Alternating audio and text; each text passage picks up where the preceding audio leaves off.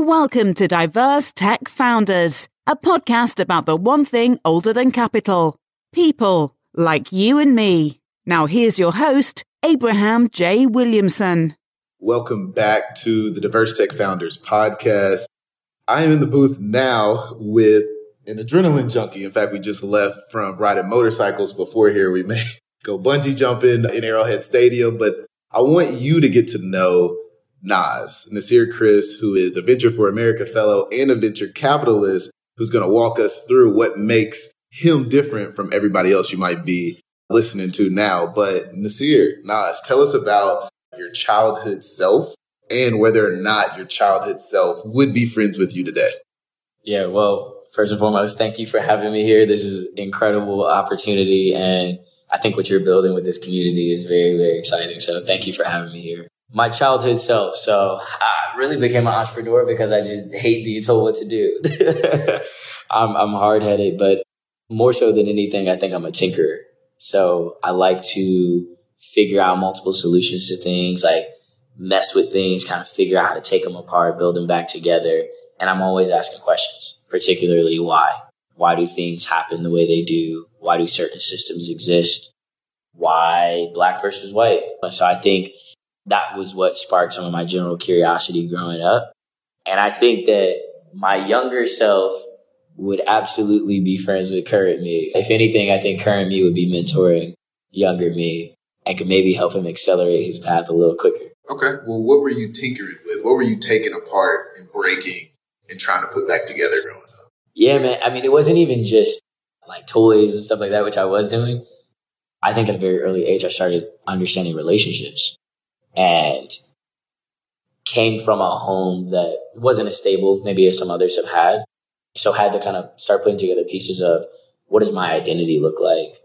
How do I communicate what that identity is to the rest of the world? How do I vouch for myself within my family?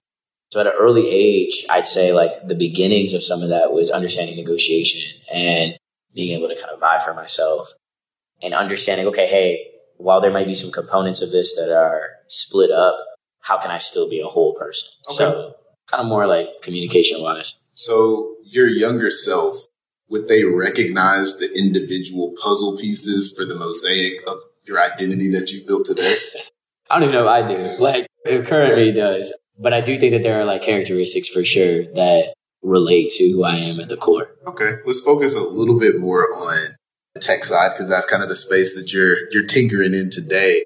So what was your earliest experience with technology and with innovation? You mentioned breaking apart, putting back together, but if you were to pinpoint when you really got your appetite wet for technology, when was that? Yeah, so I started my first business at nineteen in college, and it was initially built kind of a consulting practice.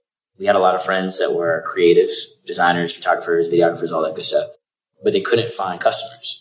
And so we were like, hmm, what if we just built a network of all those people that are our friends and literally went out and also built a network on the other side of small businesses. As we were doing it, we started getting a lot of traction and we're kind of tinkering, so to speak, with how do we turn this into a platform? So now like they can go on and find those opportunities to get connected with those small businesses in our local neighborhood by themselves. And so that was kind of the beginning of really understanding, okay, how do I take a business from just a business to a technology company to a startup? And that was where the evolution came and being like, okay, oh, wait, there's actual companies out here that already do that or have built platforms and things like that. So that was the earliest exposure. Okay. So let's bring it to today. All right. You are a fellow for Venture for America, and you are also a venture capitalist. Tell us about where you are today and how who you are today kind of all came together from nineteen, today, like mm. to reach this point from. I, so after building that business, that got, we built a, a network and we got some attention from it, from like different technologists in the community and stuff. And so that actually opened the door for me to get other opportunities with other startups. So while I was building my own, I was also simultaneously helping seven other startup founders build their own companies, which gave me a breadth of experience in terms of being an operator and understanding like how to grow a successful startup. I translated that experience into being employee number one at a TechStars company. And so it was an insurtech company based in New York City, was there for about three years and was helping them grow that business exponentially on the road every week, figuring out what we had to do to kind of tweak our customer funnels, things like that, and then ultimately raising capital. And that was the first time that I had been exposed to venture. And I was like, oh, this is interesting, right? So up until then, I had had, what, four years prior to just building companies, bootstrapped, mainly with Black founders, things like that. And then I go to this TechStars company and I'm working with them, and I see them sitting at the table and having conversations and negotiations for millions of dollars. And I was like, huh, that would have been really nice to have when we were building our business or any of those other businesses that I was building. And that's when I started really kind of researching the space and understanding not just what V C is as an asset class and as like a advantage for startups, but also some of the disparities with the types of founders that weren't getting access to that. And so eventually kind of joined Venture for America, which is a two-year fellowship program to prepare young entrepreneurs to grow and scale their own companies in cities across the U S. And that got me introduced to Five Elms Capital that I was at in Kansas City. It's a billion dollar firm. They do later stage deals. I guess you could say a growth stage. So everything from Series A, Series C, writing five million dollars to seventy-five million dollars checks. So got to see that exposure early on, but knew, again, at my core, my mission was I want to still be close to the operators because I want to help them build these businesses. And I want to help people that look like me. And so that's how we kind of transitioned into sixty-eight Capital, which is where I am currently. We're a Midwest-based venture capital firm, twenty million dollars fund. We write two hundred fifty K to five hundred K, seven hundred fifty K checks, and we help our founders grow and scale. We help them get to that next level and build great businesses, sustainable businesses along the way. So it's been an interesting journey of how I was able to take that operator side and then pivot to here. But this is really where I feel like I'm building a foundation for the future. Right. And your focus is on a particular subset of founders, even though I'm sure that you could invest in anybody. You said something interesting about bootstrapping with the company. And I feel like today, bootstrapping is not really sexy anymore. It's not necessarily something that gives you an edge in the same way that it might have even five or ten years ago. What are you seeing when you encounter startups who have gone through the, you know, bootstrapping process? I was about to say bootleg, but the bootstrapping process. And then those that are waiting out for the bigger, larger checks or trying to tap their friends and family network so they don't have to, you know, invest fifty thousand dollars before anybody else comes in. Or just talk about the whole concept of bootstrapping and how that gives you an advantage or disadvantage today in venture.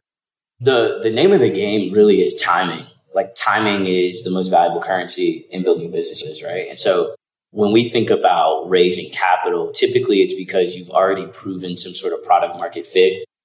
Built a repeatable customer acquisition strategy. And now what you're doing is saying, how can I pour fuel on the fire to go faster? Because the people that win are either the cheapest in the market or the fastest to the market. And being kind of the bottom up approach by being the cheapest will eventually get phased out by the person who was first, because now they're just iterating on the product. And so typically what you're trying to do is find that niche and go very quickly.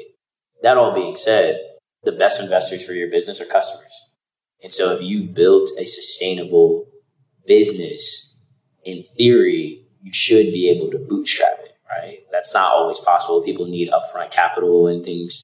But I think even from a profile perspective, we look for those types of businesses, right? Like the ones that have scrappy founders that have figured out a way to do it and are now generating some early revenue or are solving a mission critical problem for their customers. And I think just from a from an investment perspective too, when you're sitting down and looking at a cap table, it's beautiful to come in and say, we could be the first investors here. It's an advantage for us too, because now we have potential advantages in equity that we might be able to get at that early stage, or kind of influence that we might be able to have in terms of advising that business. And as you continue to go through the stages of raising, should you want to do that, having bootstrap only prepares you to be better suited for people down the line.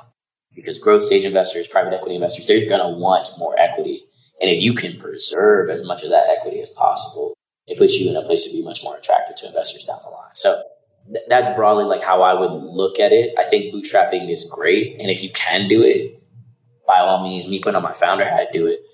But it's not for everybody. And if you have an idea that you can grow very, very quickly, raise capital. So speaking of raising capital, a lot of people listening to this assume that folks on this podcast or in this community at some point will do that, which makes a lot of sense. Uh, when they are doing that, they have their options. They can go to many other funds, those that are focused specifically on underrepresented founders and those where that's not central to their thesis. what are diverse tech founders going to get out of your venture capital experience that would be hard to get elsewhere? I love it. So one thing I would differentiate for us is we focus on what we call undercapitalized founders. So typically undercapitalized, underrepresented, minority are all interchangeably used. We'd like to argue that undercapitalized is a more nuanced term because it covers things that are all encompassing. So it's not just race. It's not just ethnicity, sexuality. It could be things like geography, right? Like you could be a white founder in Iowa and no one's ever really maybe going to find you because of just pure location. So undercapitalized really covers the gamut of we are looking for all founders that are typically historically left out of that capital allocation pool. But in terms of coming and working with sixty-eight Capital specifically, we have set a mission for ourselves to be the best undercapitalized seed funders in the U S. And with that, we've built a strong platform for our founders to benefit from. And so some of the things that I can kind of say without giving away too much of the secret sauce, on the front end of our fund, we have an accelerator program called Be Nimble that's two-sided. It helps non-traditional professionals that want to get into tech build the skills that they need to be able to go and land tech jobs. And it also helps non-traditional business owners turn into founders, right? So think about people that maybe started in D two C businesses or direct-to-consumer or, or beauty or uh, restaurants and things like that. How do we walk you through kind of an incubation process to start thinking scale, to start thinking growth, to start thinking expediting some of those processes. So so that's on the front end. We get our founders ready. What happens then is the ones that come out of the program that are ready to build sustainable, high-growth companies get to our fund. At our fund level, not only are we pulling talent in case you want to hire from that accelerator that we have that's called Be Nimble, we're also offering resources to you along the way. And that could be any number of things like books, like practical resources, books that you should be reading, podcasts you should be listening to. It could also be discounts that we have with certain tech stacks, right? So now you want to go from using an Excel sheet to using Acelo or HubSpot or Salesforce, discounts for those types of platforms. We build a co-investor network to make sure that you're now talking to people that could potentially lead later rounds. So you're starting to build that network of people. We have kind of a C E O summit where all of our founders come together and they network and they share customer intros. And so we've been very intentional about building this organic community that really uses connections to move our founders forward. And then the last piece I'll say to this is that on the far end of our fund, we actually have a sister fund called Allos, two hundred million A U M. And so now kind of moving through the pieces of our fund, you get an automatic introduction to someone that could write a one to five million dollars check as you're hitting those growth milestones. And so we've been very intentional in the three-pronged strategy of making sure our founders have everything they need here to go from one hundred K in revenue or early revenue to a million and beyond very quickly. Got it. So it sounds like you have a pretty good thesis, a pretty good strategy. It sounds great. What evidence of traction for this thesis did you see that makes you believe in it to this day? Yeah, I think we didn't see it, which is why we felt like we had to build something sustainable. There are a lot of people that say that they invest in undercapitalized founders, but they're just literally capital on the balance sheet and it stops there. And they just throw a check at something and it checks their diversity box. What they're not doing is supporting those founders throughout the journey of growth, partially because they don't understand the challenges that founders who are underestimated face. And so a lot of it is we're trying to build out a model and prove out that not only is there talent here, not only are there companies that have billion dollar potential, but that there's a whole community that can be affected by investing in these types of founders and people because there's an economic development play here as well. And so you asked a question about traction and like saying, how, how do you even know that this works? Like, how do you even, we're proving that now.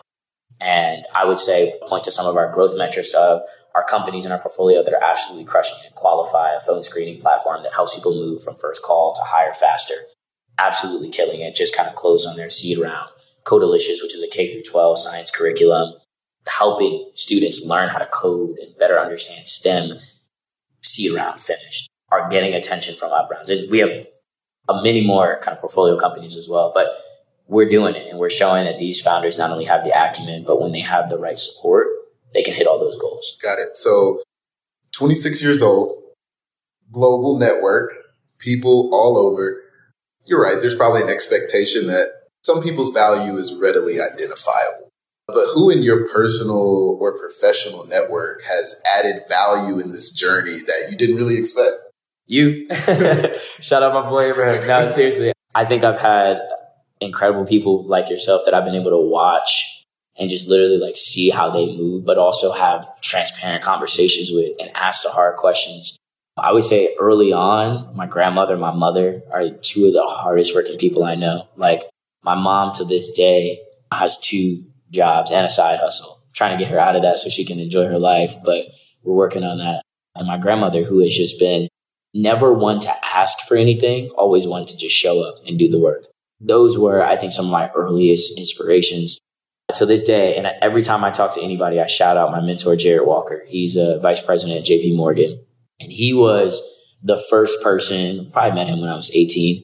He was the first person that changed the way I thought about the game and really started to say, hey, here's what you need to look at. Here's how you win, right? Because you're not just playing the game to play. It started instilling some of those those lessons in me, right? And I think it was good to have a Black male figure that was successful in my life to see that I could attain that by just using my head, by using my brain. And so I'll point to him, my fraternity brothers, my friends that have been there along the way. I, I definitely think that I'm only where I am today because of the fact that I've had such a strong ecosystem around me. Okay. So your professional life, personal life, they're sort of flowing back and forth. In what ways have you found it successful to combine them or to separate them when you need to? How do you navigate that sort of false barrier or legitimate one? I love this question. In terms of where it merges with personal and professional, I think that I'm by no means pursuing influencer status, but I realize the value of building an audience while building a business. And so I've been very intentional about trying to expose my network, my family, my friends to the things that I do.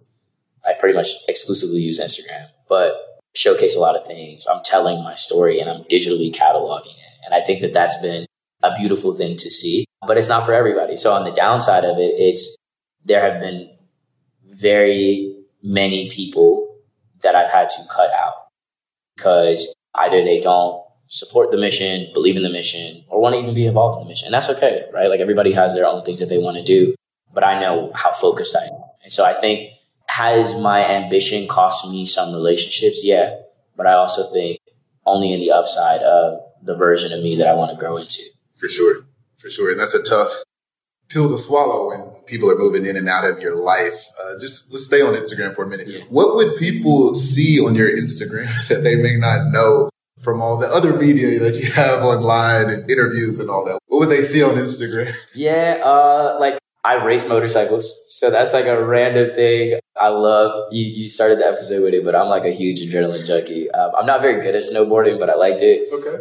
Jet skiing, like if you go deep in my Instagram, you'll see I, I sprinkle in some like life activity stuff there. I'm a big moto head. So like anything that like you can strap an engine to and go fast, I'll sign me up. Love that. Love that. Okay, cool. So we're looking at a lot of founder teams today, sometimes solo founders, sometimes not. Just from your vantage point, having been a founder and now an investor in some companies that are getting it right, what is something that you would include in a founder or founder team that you were designing from scratch? So you're designing a co-founder team from scratch. What's something that you would want to make sure is in that pot that is difficult to find or rare to see in the market? Yeah. I feel like I'm mixing up like the Powerpuff Girls, like the Powerpuff founders. I think it's very hard to find that characteristic trait that makes people want to work with you. Like some people have this magnetism where they can step into a room and they can have the craziest idea. By all means, it's not going to work. Like we we could sit down and be like, wow, like I see so many things wrong with that. But this person is so magnetic, I can't help but be compelled to them. And I don't know that that's something that you could teach, but that's definitely something that I look for is how readily can you convince people to work with you? And so when I'm looking at like C E Os or potential founders, I'm always trying to gauge what's their magnetism level because you're going to need that to attract people to your team to come and work with you for that audacious mission that you have. You're also going to need that to go and get other investors. You're also going to need that to build a brand.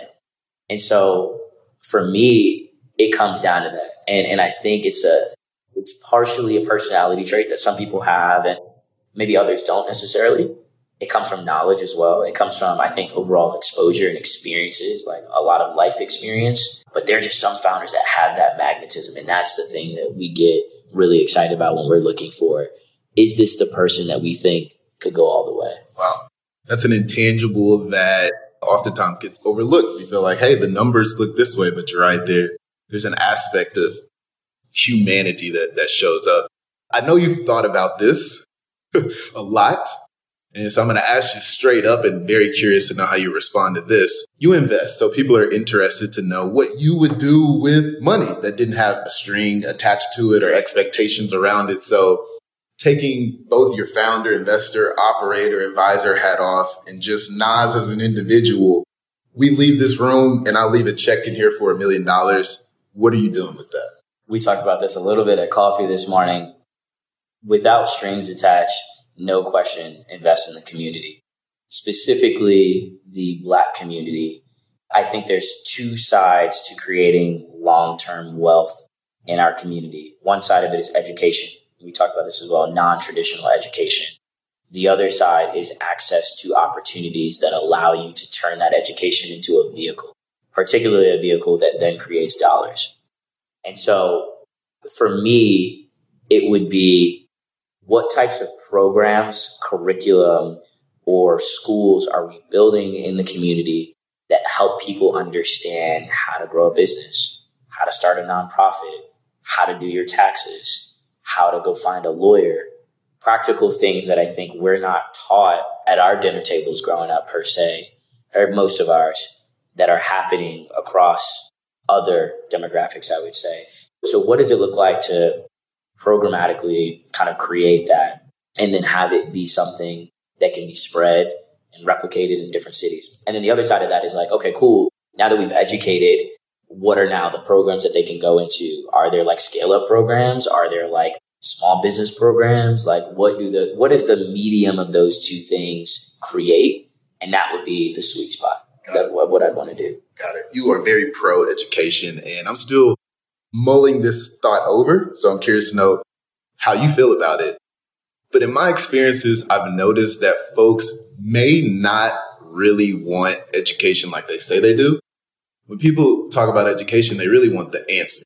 And I'm wondering, in building a community, investing a million dollars, like curriculum in schools, what you think about that? Do you think that people are really interested in that process? Or do you think people would rather show up, get the shortcut, get the cheat code, and then leave life to educate themselves? What do you think about that? I think we have to inspire curiosity. And the only way we do that is by exposing people to things that they've never seen. And so we've all seen the basketball player, the drug dealer make it, the rapper, entertainer, whatever. How often have we seen a lawyer come back to the hood? How often have we seen a startup founder come back to the hood? And I think when people are exposed to things, they're genuinely curious. They're either scared or they're curious. Like those are the two kind of natural human reactions when you see something new or experience something new. And so how do we package it in a way where like we can inspire that curiosity so that now people can be hungry for going after that? The problem is not motivation. We have a ton of hustlers in the community. The problem is direction and understanding, like, where do I put that energy and that hustle? And so for me, I think it comes down to, how can we best inspire curiosity so now they can combine that hustle and go after education, right? Like we just, we just need to change the way it is. Cause to your point, I think nobody wants to sit down and be reading books. I do. I'm a nerd, but like, I think broadly, like most people are not like, oh, let me go like spend a thousand dollars on that course, that real estate course.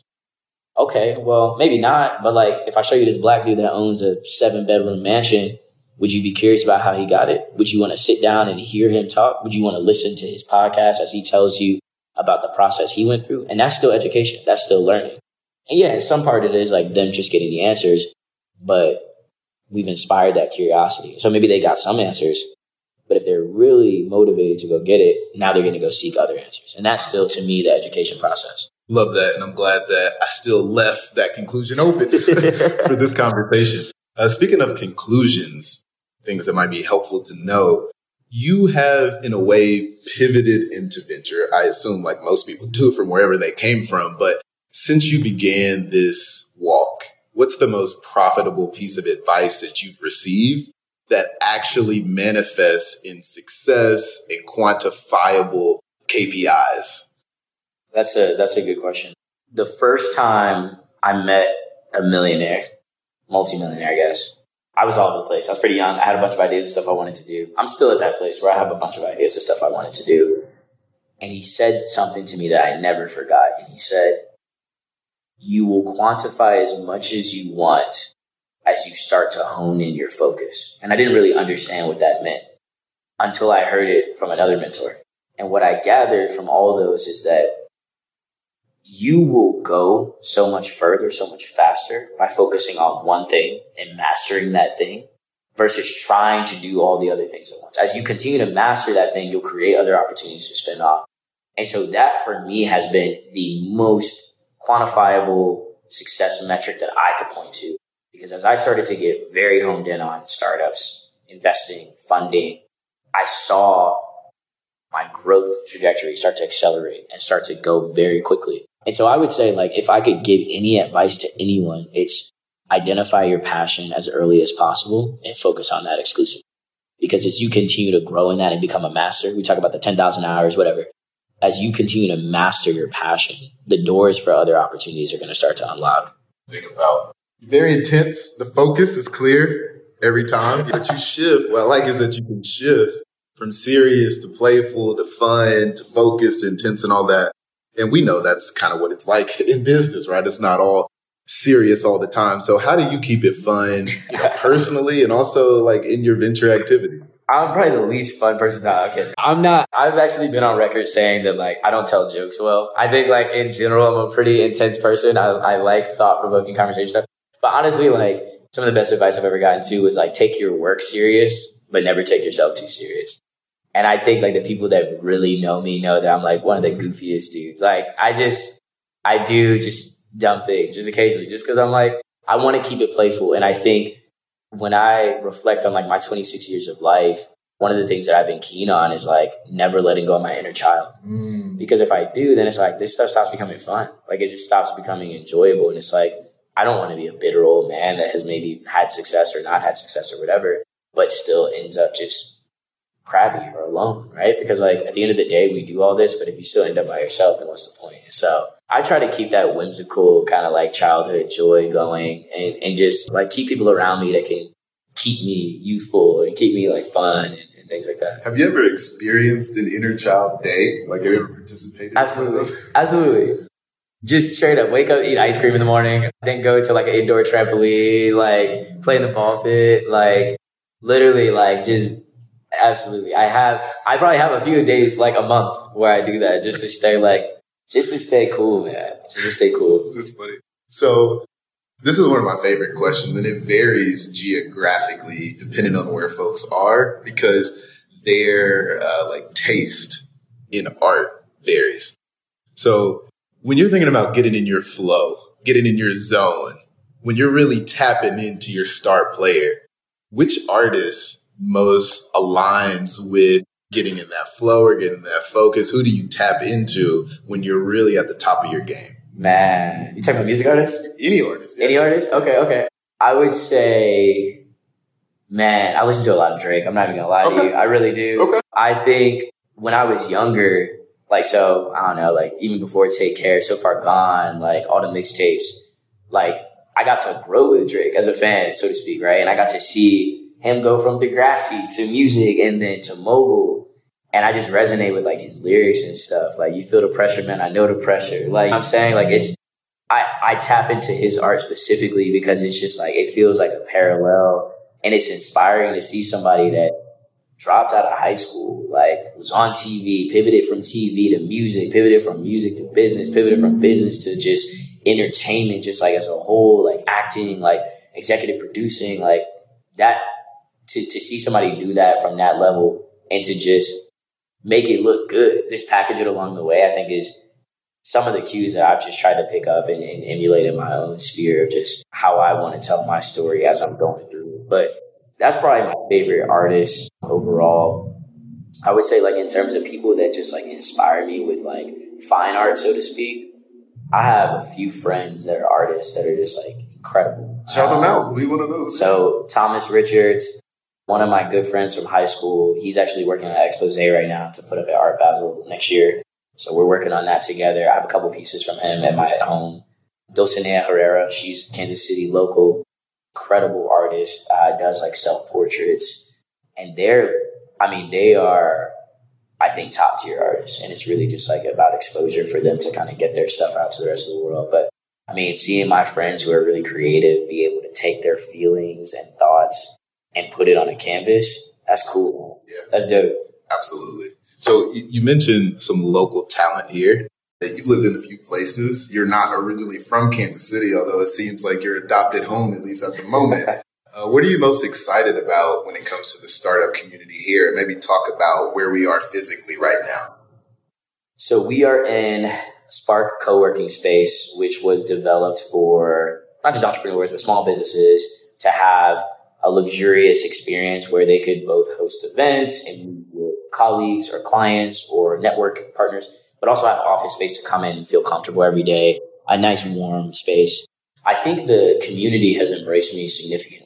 Like you talk about adopted home, and I couldn't describe it any differently. Like it's it's a place where you have energy and are excitement around something and are doing it. The city, the city will back you. The community will back you. And so I've seen just very quickly in the year and a half that I've been here, acceleration, not just in my career, but in my personal life, just in terms of like building deep, authentic, thorough relationships. I'm most excited to see how the city evolves, right? So Kansas City is literally geographically right in the middle of the country. There's comparable cities around us that have exploded over the last couple of years, point to Denver, Austin. And so I think Kansas City right now is at an inflection point where the growth is about to go from, just to put it in startup terms, let's say two x to ten x in the next twelve to eighteen months. We're having a significant amount of investment from the city itself into the entrepreneurship community. There are programs and directors like Dan Smith at Porterhouse K C who are building out small business curriculum to get people more acquainted with understanding how to build strong businesses and stay in business. And so I think when you combine all the network players and the organizations and just the city itself wanting to be great, you attract a lot of talent. Attracting talent attracts corporations.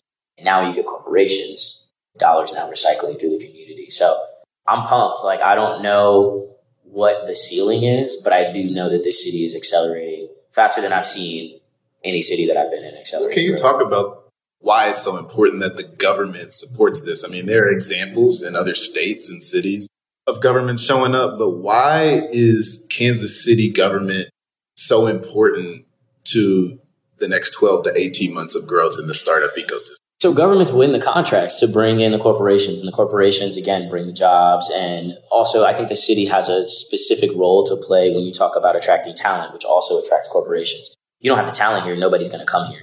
And so I think the city's role is, how can we create an inclusive environment that allows people to enjoy their life? Ultimately, yes, we all have to work to live, but we want to live and enjoy. And the city has to think through what types of things are here that not only attract people, but keep people. What's the social scene like? And that's not just bars and clubs. Like, what are the sports venues like? What are the teams like? What are the restaurants like? What's the housing like? I think Kansas City, the city of Kansas City, is working hard to maintain costs of living, which are relatively low in comparison of any other city, which is very attractive. And now they're building up in infrastructure things around that cost of living to make sure that people have activities that they can engage in and activities that they feel excited about. If you take Austin, just kind of like quick example, they kind of built that model, right? Like they have schools there that kind of attract talent. But what they started to do was build an ecosystem that founders and entrepreneurs in particular could start to thrive in. What did that do? That attracted Tesla. Right? You get a Tesla now in your city, and the entire city now benefits from that, right? Tesla created over thirty thousand new jobs in twenty twenty-one, not exclusively in Austin, but when you have that type of impact in your city, it opens you up to so much more. And it's ultimately an economic benefit as well. And so I'm interested and curious to see from Kansas City's standpoint, what will we do to make that happen? Oracle just bought Cerner, which I think it was a forty-one billion dollars acquisition. Um, Cerner is one of the biggest employers here in Kansas City. And so now it'll be really exciting to see if some of that expansion mindset that Oracle has, how will that translate to Kansas City, and how will they continue to bolster the community and invest in entrepreneurs almost that are within their organization that can maybe spin out and start to do for things. So I think there's a lot of different options, stuff that's happening, but it's pretty exciting to see how the city has been on board with it. Good. That's good to hear. Let's say we picked up your pen and we had to place it somewhere else. They kicked you out of Kansas City. You did all that you can do. You can't come back. They take the key from the city away from you. Where is that yellow brick road leading if it can't lead to Silicon Valley? Man. See, this is what we talk about, just like personal lifestyle, like what I prefer. Love Kansas City. Hey, shout out Kansas City. But I would probably end up in Southern California.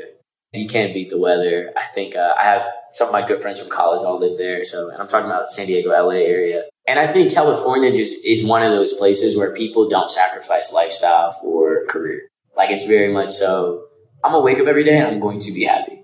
And then I'll kind of figure out everything else. So not to say that doesn't happen in other places, but I think the lifestyle there is just, it's just awesome. So I've always said to myself, like, if I can maybe, fortunately, if I'm blessed enough, get some property in Southern California, I will, because that's going to be a place I frequently visit. But yeah, man, I'm still trying to decide if, if setting roots in Kansas City is the right thing to do. I'm also thinking outside of myself of like, what could I do for the city too? Yeah. I do want to just make a plug here too. I'm a huge proponent of considering a bi-city lifestyle. I guess you could say that, or living in two different cities. Because uh, I think in us, we like the city vibe and the hustle and bustle, but we also like somewhere where we can just escape, where we can chill, where there's no expectations, or if there are, they're ones that we set. So I just want to make, make a plug for that. Couldn't agree more. So as we kind of approach the, the tail end of this, we also want to like a little bit more reflection time for you, because you are at an inflection point. The city's at an inflection point. But let's look backwards. Can you name or think about a pivot that you made in your life or in your career that changed everything? Because in the startups that are coming across your desk, typically the company that's there is not the company that it was two years ago. Maybe similar for you, Nas. Maybe the Nas we see today isn't the same one we saw when you were twenty-one, twenty-two. So is there a pivot or a point in time that you can point to where you had two choices to make, and the choice that you made is why you're here today? Absolutely. So I want to say twenty nineteen it was, which is, wow, what, three years ago now? It's crazy. twenty nineteen, I had gotten into a disagreement with the C E O at the startup that I was helping build. Took me under his wing, taught me how to run the whole business, giving me game, really was grooming me to be like, hey, look, here is how you build a multi-million dollar company. We disagreed on particularly career path and the things that I was interested in, the things that I wanted to do. And this is actually like the first time that I've like told this story like publicly. And so basically it got to a point where I had to choose myself, like either bet on myself and my ambition and my dreams with all the risk, or say, but I can hold off on that. Let me just stay here, keep my mouth shut, and just kind of walk, walk this path and see what happens. And so ultimately in the process of trying to figure that out and being unhappy with where I was, I decided to bet on myself. Now, I was twenty-two, twenty-three. I didn't have very much money in the bank. I left this startup, which, first of all, I was making a startup salary. So keep that in mind too. There wasn't much that was even going in. I had probably six months of savings and my apartment lease was about to end. And so I had to try to figure out what was I going to do. I mean, it was a time where I wasn't panicking, but I was very much so praying multiple times a day. And in that time period, instead of instead of folding, I said, if I'm going to bet on myself, then I really need to bet on myself. I took the money that I had and I started two businesses. I started real estate marketing consultation, and I started a real estate investment group. And through those, I was able to make enough connections to land at a couple of different other contracted roles as a startup. And within that six months, like right as I got to exhaustion funds, I had found a way to bring in income from four or five different places. And that for me was the turning point where, similar to the conversation we had earlier, I said to myself, I don't want my fate to be in anyone's hand. Like the fact that this man could walk in the room and I could say how I felt about something that I felt was completely natural, but it rubbed him the wrong way. And now my fate is literally in his hands, where he can decide whether he wants to pay me or not, which ultimately results in me feeding myself. I didn't ever want to be in that position again. And if I was, I wanted it to be on my terms. And so just that moment of, I would say, me deciding how to rely on myself in a sustainable manner made me into who I am today, and has put me in a position where I will not, or am predicating not accepting anything that doesn't serve in my best interest. Got it. So now the training wheels are off, or you're out of the plane landing, however metaphor we want to kind of have this. So you're out there in the market now, and people are judging you based on you. Like, it's you who show up, and they're making assessments purely based on you and your brand. What other brands and communities have been the most helpful in growing Nas? I love to read, right? So let's just let's just maybe like start there with, in terms of like different resources. Huge fan of books like The Alchemist, but also the Robert Greene's Mastery, forty-eight Laws of Power, that type of thinking where it's, I would say, romanticized in terms of the long-term vision, but very practical in terms of the micro day-to-day. Those types of things have really helped me. I mentioned earlier the fraternity. So I'm a brother of Alpha Phi Alpha Fraternity Incorporated. Having like-minded individuals who are high-achieving and ambitious around me that also look like me has been both a motivation and inspiration, but also a support anchor. Venture for America, the fellowship, there are two hundred fellows in my class, but there's also ten classes before us. And there's people that are all over the place that are building exciting things or are just crushing it as executives in their companies. These types of communities, and I would also say like organizations and brands and just resources, have helped me grow into the person that I am now, and continue to help me grow into the person that I want to be. As like I said, they not only serve as inspiration and support, but a level of accountability, right? Like, if you look across the table at Abraham, and he's been at every top law firm and is a founder himself and is investing in companies, like, I don't see that as competition, or I don't see that as something that like is daunting. I see like, you know, I want to ask questions. Like, I want to be like you. I want to learn from you. I want to grow from you. So I try to keep those types of people and keep myself plugged into those types of ecosystems to keep that those those, those wheels turning. Very cool. So I'm reading Proverbs right now. It's talking about the importance of wisdom and valuing wisdom more than even gold and silver. You clearly have it, a lot of it at twenty-six. And so success with money is not outside the realm of possibility for you. Do you want to run a billion dollar company? Why or why not? And we like the philosophical underpinnings in the responses to this question, because we've had people reject it entirely. We've had people say no because they feel like it'll change them. We've had people say yes because they feel like it'll change them in a positive way. For you, where do you fall on that continuum? I go back to the more money, more problems, which I think is real. I think so. So at a very early age, I got taught there's kind of two books that you really need to read, two types of books: history books, because history always repeats itself, and autobiographies. Because people that have created or built or done anything successful have usually written it down somewhere. And that's an experience that you can gauge and, and, and find. And so I say that to say, the people that I've read about that are billionaires experience billionaire level stress. They experience billionaire level lifestyles. And I don't think that that lifestyle is for everyone, right? Like, if you're someone who enjoys more of a low key atmosphere, you want to have a family, and like really like that's just, those are your priorities. Maybe running a billion dollar company is not for you. If you're someone that just maybe wants to play all the time and just enjoy life, which is also fine, maybe running a company, a billion dollar company is not for you. When I think about running a billion dollar company, I think about having a multi-thousand, a multi-thousand member family. And I think about being responsible for those thousands of people that are trying to build their lives, that are trying to feed their family, that are trying to set up college funds and healthcare and things like that. And I think I'm probably not there today, but I would definitely aspire to be there and to be that person that could create so much opportunity for so many people. That's what it really comes down to for me. Like, it's not, I want to run a billion dollar company because I want to have a two hundred fifty million dollars yacht. I'm not Bezos. Like, I would want to run a billion dollar company to impact the world on a scale that is massive. And to see, if I run a billion dollar company, how many millionaires going to create from that. And so that that would be the objective for me. And I still want to have a family, and I still want to enjoy life, and I still want to play too, right? And so I think it comes into like, where's the balance? How do you set boundaries? What do you what do you do to really like own that? But that's definitely something that I aspire to do and something that I aspire to be. Definitely. It seems like leverage is super important in that situation. If you're trying to get there by adding, it'll take you a really long time. But if you can get some multiplication and exponential, you, you might be able to move there a bit faster. We've talked a little bit about sort of how this podcast got started and the app launch parties we were throwing in Harlem and eventually traveled elsewhere. But I'll tee it up for you real quick.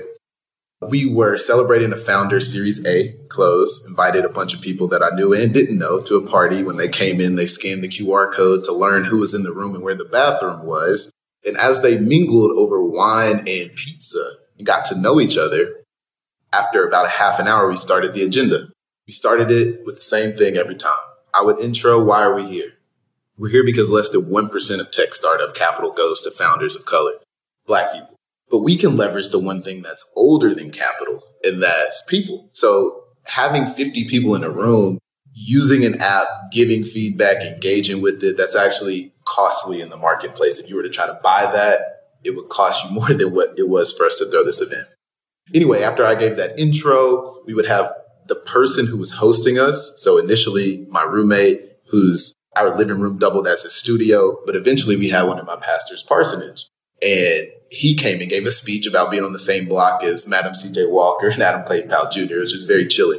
Then we would have an interfaith blessing of the app to unify everybody, all to build up toward the founder's speech. And they give a short speech, four minutes, and then there's a question and answer portion. And we had V Cs, angels, other founders, and then people who really just showed up. They didn't have a clue what was going on, but they got engaged immediately. At the end of the Q and A session, there has to be one question that ends it. Let's say it's the end of the night, and the microphone comes you, Nas, and you get a chance to ask this founder. You don't know who they are right now, but you get to ask them a question. What are you asking? What's your why? I think we don't ask ourselves why enough. You can usually answer what to some extent, maybe even how, but why? And I think that's a question that we should be asking ourselves regularly, almost like in quarterly outputs, right? Like, why am I doing this? Why am I trying to achieve this outcome? And what effect does that have? I'm like, am I aligned with my purpose? So talk about the why more too, because a couple of follow-ups to that. Mm-hmm. One, what impact does asking why have on you to the point where asking that question will, you know, kind of change for somebody? And then secondly, where is that why coming from? Is it something that I can create, or is it something that I'm searching for? Yeah, I think that that's the beauty of the question. Right? Like, you inspire that person to really think through, what's my journey for and what's my purpose? Right. And so for me to ask that question, it's not because I'm trying to be super deep and philosophical. I am trying to challenge that person, though, to really understand what's their ultimate motivation, and how do you continue to use that motivation when the business might go left, when your wife might, when a family member may die. I think remembering the why is what keeps you anchored in things. And a lot of the times people can't readily point to their why. And I would fully expect some people to be like, I don't know. I don't know. And my follow-up to that would be, continue to search for that. Don't get so caught up in the objectives of tangibles and milestones and metrics that you're trying to hit that you forget that the greatest journey that we have in life is inward, and is the self-discovery of really what we were put here to do, and the gifts that we were supposed to give away. And I think like level setting that just regularly is something that not only will help you create more value with whatever you touch, it ultimately creates more enjoyment for life. For sure. When you ask that question, do you get a sense that people's principles and values come out as they search for an answer? Like, what is it that you notice when somebody has been thoughtful in answering that question? Yeah, I think people all have different perspectives of their why. And it's perfectly okay for someone to have or to be kind of attached to certain background principles, right? So someone that's maybe raised in faith has a different why from someone who's raised as an atheist. But I think ultimately what you uncover is what is important to people as individuals. Some people care more about systems and politics and society. Some people care more about uh, business and economics and finance. Some people care more about family. But like, what makes a person whole? And what are the things that they most value? And so those are the things that I start to see come out of people is a challenging to themselves of, oh yeah, like, what do I value? What do I care about? What is important to me? And that's what inspires me. Because also too, when I'm thinking about surrounding myself with people, I want to know what's most important to them and what they're anchored by. And so those are those are the things that I start to see come out of people. And that just better helps me say, hey, look, is there a way that I can be valuable to you yeah. in this journey? Yeah. And I'm sure it helps you in negotiation as well. So we're coming up on the last question here. I know we've been sitting, chilling out for almost an hour now, but I'm glad that we have because I've learned a lot from you, Nas. And you've kind of answered this question and it's emanated from kind of your presence here, your overall ethos. But what, in your own words, do you feel like is the most valuable thing that you do for your customers, clients, consumers? I have like a practical answer and like a cheesy answer. I think I listen well. I make it my priority to always listen first and to listen twice before I speak. And I think sitting down with clients in the past, sitting down with founders, even sitting down with other investors, when you really listen and you can engage with someone's objectives and their goals and what they want to do, you start to get really creative around how you can help them solve problems. And that's been, I think, one of my biggest superpowers. And then I would say the practical portion that comes after that is the strategic lens, which I feel like I have an innate ability to do, which is which is game strategy, that that problem, right? So I've listened to you now. I understand your why. I understand your values. I understand your objectives and where you're trying to go. Let's sit down and figure out how to get you there. Why is it so audacious to think that you can have everything that you want in life? I don't think it's audacious. I think it's realistic. And so I think a lot of what I get joy out of and where I've been most valuable to people is in understanding really at the core what they're trying to do by listening to them and then literally helping them create that into a reality. Wow. Would love to have you in the room when that needs to get done because that is uh, that's super critical. So there is one more question, and that's because if I'm cleaning my house right now or apartment, right, or I'm commuting to work or I'm on my computer uh, doing a task but still listening, and I really enjoyed what you had to say, and it resonated with me so well that it moved me to action, and I want to reach out to you today and get a response after this podcast ends. Where should I go? Most active on Instagram at Nasir Chris, all one word, no spaces, underscores, anything. I'm on LinkedIn. A little less active, but still active. I would say probably those are the two first places, sixty-eight dot capital for sure. But yeah, follow me on Instagram, D M me. I try to check all my messages. I'm also like not an inaccessible person. Like I give my phone number out to people, my email. So yeah, I would say follow me on Instagram, go to our website, shoot you my email, and would love to kind of chat through how it could be most helpful. Absolutely. And I can back up what you're saying. You are available and accessible, and much respect for that.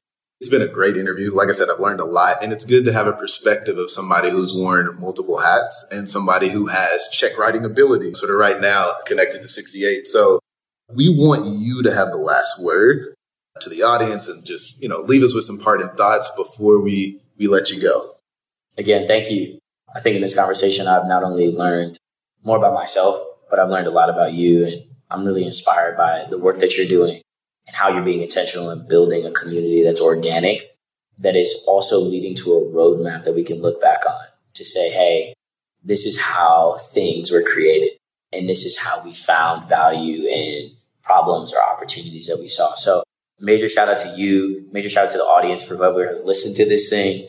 I am most passionate about people that are taking risk, because to risk we must. The greatest hazard in life is to risk nothing at all. And so I would just encourage people to continue to take those risks for things that they're passionate about, to take that leap of faith and know that you have people like me and yourself along the way to support you. Brilliant. Well, thank you for hopping in the booth and giving us a little taste of K C. Until next time, we bid you adieu. Yeah, thank you. Thanks for joining this week on Diverse Tech Founders with Abraham J. Williamson. If you found value in this show, we'd appreciate a rating on iTunes. You can do it right now. Or if you'd simply tell a friend about the show, that would help us too. Thanks again.